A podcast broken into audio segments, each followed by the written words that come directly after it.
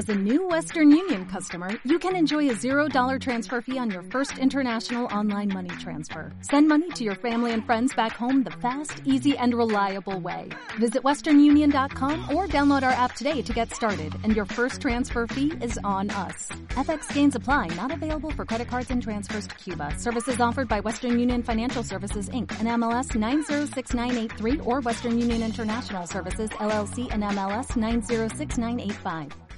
Y esto es la calle se queja al 670-940-200, los mensajes de voz y también a través de las redes sociales, arroba la calle CSR, nuestro Twitter y a través de Facebook, Jesús, Sí, algunas Facebook preguntas. Y durante la semana, Y durante nos la pueden, semana, nos pueden llamar y decirnos cosas que quieran que, que digamos aquí, que Claro. Rafael nos la, Nos la aclare. nos la aclare, claro que Hemos sí. ido recogiendo alguna que otra pregunta que comentaremos, pero nos llama Manuel. Manuel, bienvenido.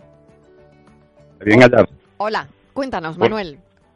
Bien, yo quería hacerle a don Rafael una pregunta, creo que es simple, y de todas formas enhorabuena por el programa. Muchísimas Los gracias. estatutos, Adelante. los estatutos de una comunidad deben de estar registrados o visados en algún en algún organismo, en algún sitio. Eh, es una pregunta sencilla, pero tremendamente importante, porque sabemos que si no hay estatutos se aplica directamente la ley. Y los estatutos solamente son efectivamente, o eh, se pueden oponer frente a terceros. Cuando decimos terceros, se ref- me refiero a un nuevo adquirente que va a comprar un piso, ¿no? Eh, con un edificio que lleva ya funcionando X días, X meses o X años. Bien, pues esos est- estatutos, para que sean precisamente oponibles a ese tercero, tienen que estar efectivamente elevados a escritura pública e inscritos en el registro de la propiedad. Es la propiedad. ¿eh? Correcto. Si no, ese tercer adquirente no se le pueden oponer. Yo tengo una comunidad en en donde se hablan siempre, se hablaba siempre de que tenían unos estatutos redactados y tal. Bien, esos estatutos los aprueban en, una- en un momento determinado y, y posteriormente no los inscriben en el registro de la propiedad. Los, los aprobaron hace 20 años y eh, imagínese usted la cantidad de personas nuevas que han venido a la comunidad a los que no se les puede eh, imponer la regulación que establecen esos estatutos en determinados aspectos. Esos estatutos solamente rigen para aquellas personas que eran propietarios en el momento de su aprobación pero no para los que vienen después, por el hecho de que no hay publicidad, la publicidad que otorga el registro de la propiedad al que nos estamos refiriendo. Muy bien, Manuel. Correcto. ¿Le ha quedado claro? Muchísimas gracias, sí, clarísimo. Un bien. saludo, gracias. muchísimas gracias. Bueno, eh, le decías a Manuel, si no hay estatutos se aplica la ley. Directamente, sí. Eh, la ley de comunidades, me la ley imagino. de propiedad horizontal. La que es ley de propiedad llama, ¿eh? horizontal. Que es la, como tú bien dices, la ley de las comunidades. Es decir, que ante cualquier conflicto, si la comunidad no tiene sus propios estatutos, que es muy frecuente. Eh, que eso puede ocurrir. eh, pues muy frecuente que la comunidad no tenga sus propios estatutos, la regulación, eh, la, la claro, regulación- puede ocurrir algo que no interese a los vecinos, ¿no? Sí, sí. hay Porque la ley se aplique de una manera que a la mitad de los vecinos no les va a interesar. Pues sí, por puede ser, ejemplo. puede ser. Eh, Un ejemplo, pues yo que sé, por ejemplo, la regulación del uso de una piscina, mientras que los estatutos no digan eh, determinadas cuestiones concretas como, por ejemplo, podría, Horarios. podría poner horarios o podría poner la fecha. Eh, no es normal que los estatutos regulen ese tipo de aspectos tan concretos, son más propios de reglamentos de régimen interno o de acuerdos de juntas de propietarios, pero podría darse el caso de que también se regulase en, en los estatutos el funcionamiento de la piscina y efectivamente quedaría de no existir esos estatutos al, al pairo de la decisión de la junta de propietarios eh, o de una normativa de régimen interno. Mm, no es tan traumático no tener estatutos, ¿eh? porque también en este caso concreto que estamos hablando podría ser muy rígido que unos estatutos establecieran qué cuál es el horario de la piscina o en qué fechas puede abrirse esa instalación comunitaria. ¿no? Eh, cuando a lo mejor a la comunidad le pudiera interesar, no sé, adelantar el inicio de la temporada de baños 15 días Por a esa previsible regulación, calor, ¿no? Porque hace calor, pues Claro. es, una, es una circunstancia que varía todos los años. Y sobre todo la fecha de cierre, eh, porque eso sí que es algo que es casi imprevisible. Si Claro, el 1 de septiembre claro. o el 15 de septiembre va a seguir haciendo calor. Exactamente. Bueno, pues esto yo creo que es muy interesante lo que acabamos de poner encima de la Sí. mesa. Si no hay estatutos, se aplica la ley y yo creo que esto hay que tenerlo Sí. en mente. Y, y otra particularidad también de la inexistencia de los estatutos es la casi imposibilidad de aprobarlos cuando ya la comunidad echa a andar. ¿eh? En una comunidad Mm. de, de- de más de 10, 15 personas, como la aprobación requiere la unanimidad, ¿eh? la elevación de escritura pública, la inscripción el registro de la propiedad consiguiente, están sujetas a esa unanimidad, es muy difícil muchas veces aprobar esos estatutos cuando ya la comunidad ha echado a andar. Eh, ¿Por qué, sin embargo, antes es posible? Pues muy sencillo, porque cuando hay un solo propietario de todo el edificio, cuando la promotora empieza a vender, ¿eh? pues es la promotora la única que tiene que decidir con la regulación y la, y la redacción de esos estatutos. No tiene que, que negociarlo con nadie, ni tiene que ser votado por más nadie que por su propia voluntad. Y por eso los edificios pueden tener estatutos al principio, es más fácil que los tengan al principio cuando hay un solo propietario que no después cuando ya es más difícil poner de acuerdo a tantas personas. Muy bien, pues recordamos el contestador para los mensajes de voz, nuestro WhatsApp, mejor dicho que contestador, 670-940-200, 670-940-200 a través de las redes sociales. ¿Alguna pregunta, Jesús? Pues sí, aquí hay varias preguntas. Dice, si un vecino se niega, otro que guarda la bicicleta en el cuarto de contadores, mm. ¿tiene que dejar de usar ese espacio como aparcamiento? Sí, efectivamente. Primero, el cuarto de contadores tiene que estar absolutamente limpio de ese tipo de objetos. ¿eh? La normativa que regula eh, las instalaciones eléctricas, pues efectivamente eh, obliga a que esa, ese cuarto de instalación esté libre de cualquier objeto ajeno a la propia, al propio sistema eléctrico. O sea, que no se puede debe, ser, debe ser muy común, entonces. Muy común, claro, muy común. Debe ser muy común, pero que no se puede dejar ahí la bici, ¿no? Efectivamente. Y otro, otro habitáculo también, lleno de cacharros siempre, es la sala de, de máquinas de los ascensores cuando los hay. Bueno, ahí también la limpiadora es a su cubo, ¿verdad? La fregona y es lo que haga falta, ¿no? y no puede eh, ser, y no puede ser, y no puede ser. Entonces, en primer lugar, no se puede hacer uso privado. En primer lugar, hay normativa técnica que prohíbe este tipo de uso. Dos, no se puede hacer uso privativo de una zona común. Tres, sería en caso de que este señor no hiciera eh, no hiciera caso a las exigencias de cualquier propietario, efectivamente cualquiera puede exigir que esto esté en condiciones, eh, o del presidente, pues sería una junta de propietarios la que tendría que tratar el tema y la que instar a este señor a sacar su bicicleta del cuarto de contador. O el flotador de, la playa. El, patito. o la barquilla, o la barquilla. O, el, yate,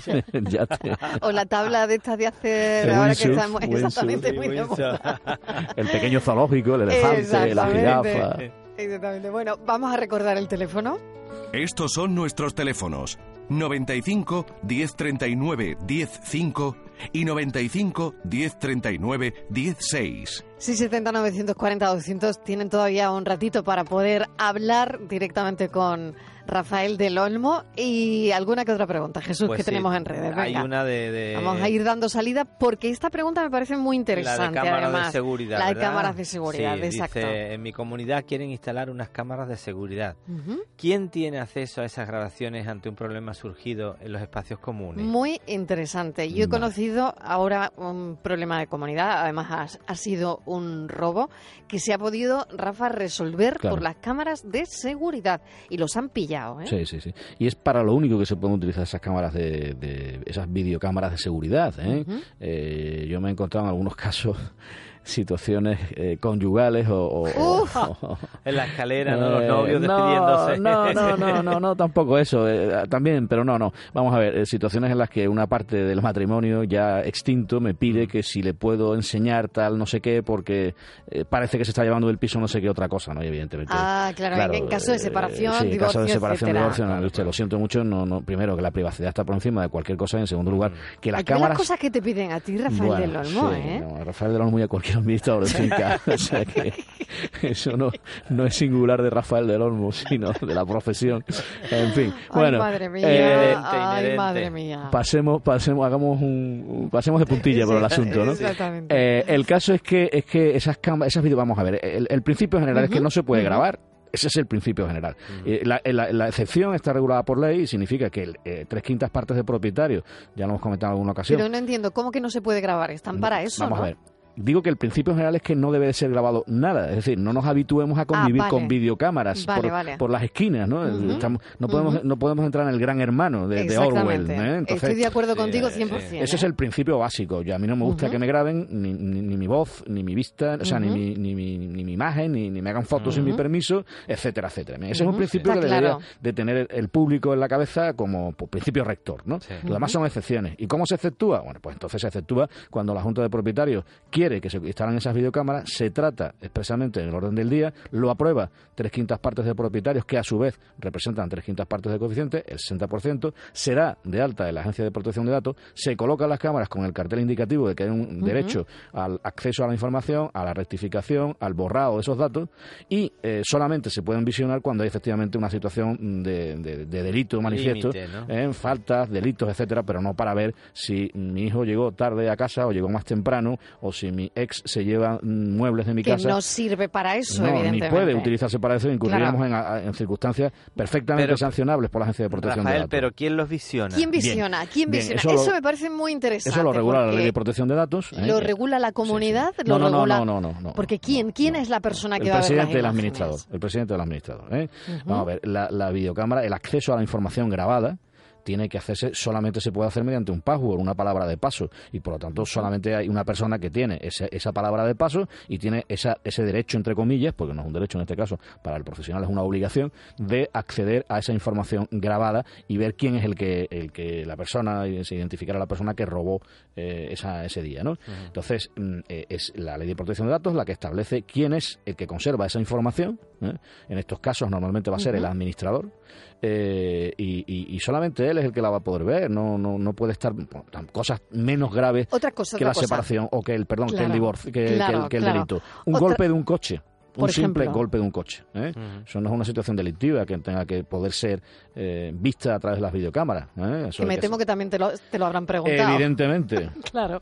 Evidentemente. Vamos, Rafael del Olmo, ¿tú viste si ayer le dieron un golpe a mi coche a través de las cámaras de seguridad? Muy frecuente. Muy frecuente, claro, claro. Otra cosa que te iba a comentar era eh, si hay como una especie de circuito cerrado de cámaras hay eh, una rotación de conserjes en el edificio. Sí eh, esas personas están viendo esas cámaras. Esas personas están viendo esas cámaras. Lo están viendo en directo. Lo están viendo en directo, efectivamente. O sea que eso ya no es el visionado no, pero de la cámara, sino... y bueno, y todo el que entre en conserjería también lo ve no deberían tener acceso visual a esas pantallas, a esos monitores. ¿eh? Eh, el, el, empleado de la finca, hombre, evidentemente la cámara tiene eh, una función mm, eh, fundamental que es la de grabar esa información. Eh, el tratamiento del dato es al que nos estamos refiriendo cuando hablamos de password, cuando hablamos de personas que tienen ese, esa posibilidad de acceder a esa información grabada, etcétera, etcétera. Lo que se está viendo en, las, en, las, pantallas en ese momento, no, sí, efectivamente también es una cosa que está regulada. Por ejemplo, te voy a poner un ejemplo de una vecina que le pasó el otro día. su niño, bueno, el verano pasado, mejor que el otro día, su niño estaba jugando con la pelota y el conserje vio a través de la cámara que el niño estaba jugando con la pelota en la piscina. Entonces el conserje fue a regañarle a la madre y al niño porque está prohibido el uso de la pelota en la piscina. ¿El conserje puede hacer eso porque lo ve por la cámara de seguridad?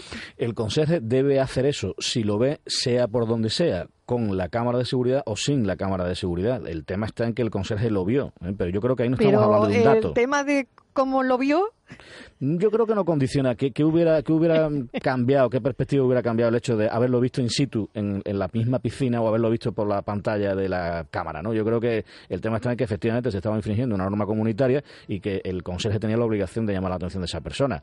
Eh, ¿Que lo estaba haciendo a través de eso o a través de sus propios ojos directamente? Yo creo que no, no, no, no tiene ninguna incidencia. Bueno, perfecto, pues ya está aclarado. Cuestión distinta sería que alguien le dijera una semana después que quería que rebobinase la cinta. Para ver si el niño había jugado con la pelota. No soy antiguo yo, la cinta. Se me ha notado mucho.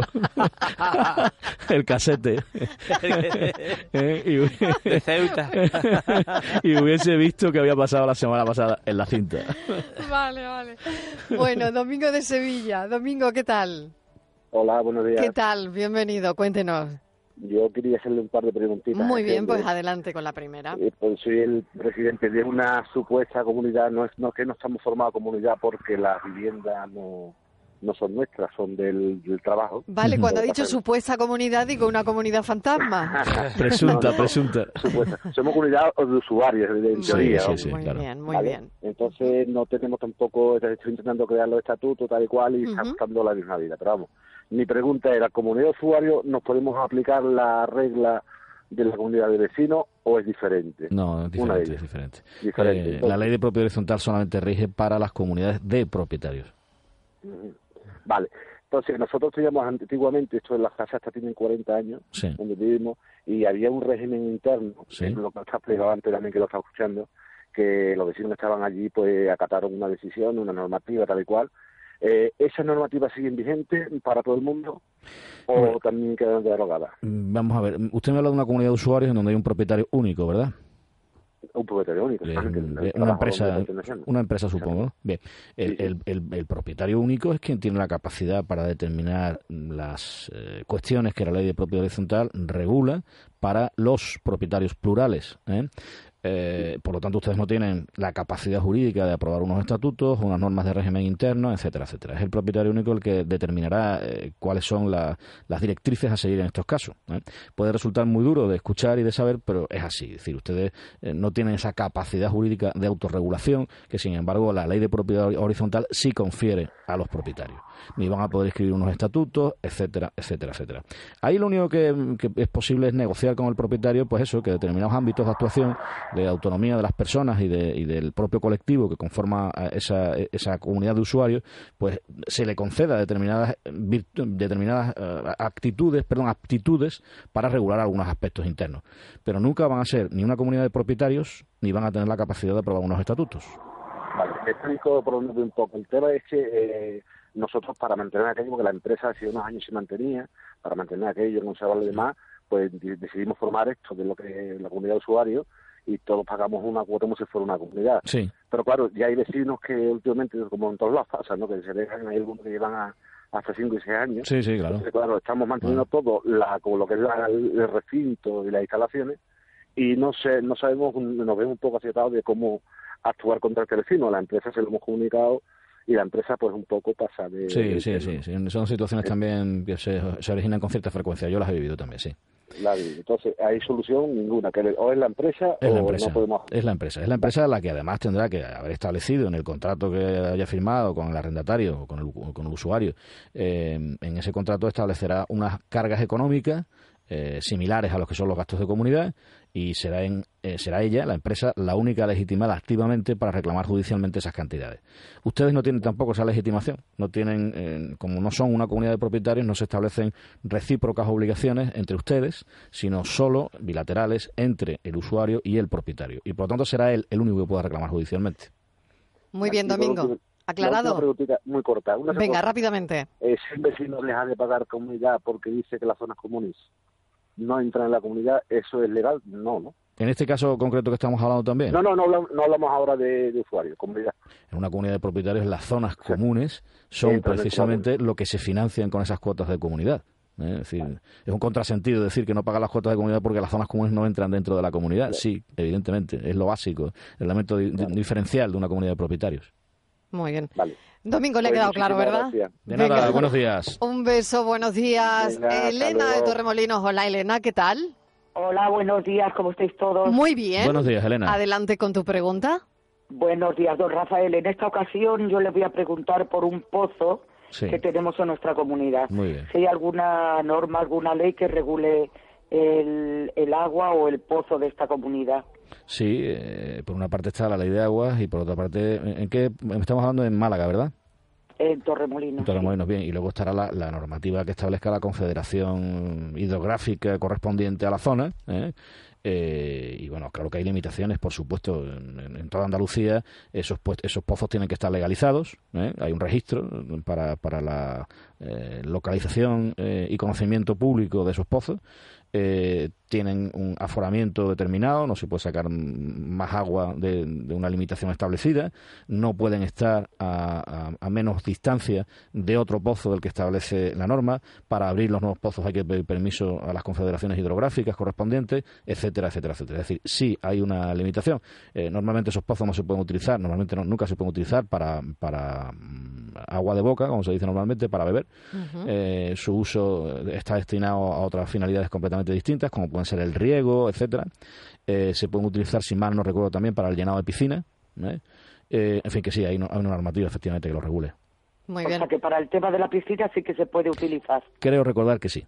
Eh, creo recordar que sí, pero mm, si quieres lo miramos para la semana que viene, lo contestamos, porque eh, mm, creo recordar que es posible hacer uso de ese agua para llenar la piscina. Muy bien. Pues fenomenal. La, la semana que viene volvemos a hablar, me, me, me, tomo nota para los Lo deberes de la semana que viene. Le dejamos deberes a Rafael del Olmo para la semana Muchas que gracias, un abrazo. Adiós, Un Elena, beso, Elena. días. Muchísimas Hasta luego, gracias. gracias. Bueno, cinco minutitos para mm, Rafael del Olmo. Nos quedan cinco minutitos todavía y tenemos algunas que otras preguntas Sí, sí. que contestar de redes. A ver, eh, Dice, un, La veci- siguiente. un vecino de mi edificio es propietario de un ático en el que no vive nadie desde hace unos meses. Y el dueño ha dejado de pagar la comunidad porque con anterioridad la pagaba el inquilino.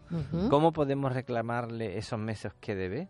El, Mm. el único obligado al pago de la comunidad es el propietario. ¿eh? El dueño, El, claro. eh, o sea, Mm. que a quién se le reclama, pues a través de un procedimiento judicial al propietario, independientemente de que la- el, el arrendatario se haya ido. ¿eh? No, el arrendatario no tiene ninguna obligación eh, en este sentido con la comunidad, sino que es el propietario. Si el, si el propietario deriva la responsabilidad del arrendatario, eso es un problema del propietario. En algunas ocasiones, se dan muchos casos, eh, en donde el propietario de pronto mm, se da cuenta de que su arrendatario ha dejado de pagar a la comunidad, cuando le llega una carta de la comunidad y le dice que debe 6, 8, 10 meses de comunidad y el arrendatario no le ha comunicado que ha dejado de pagarla por la circunstancia que sea.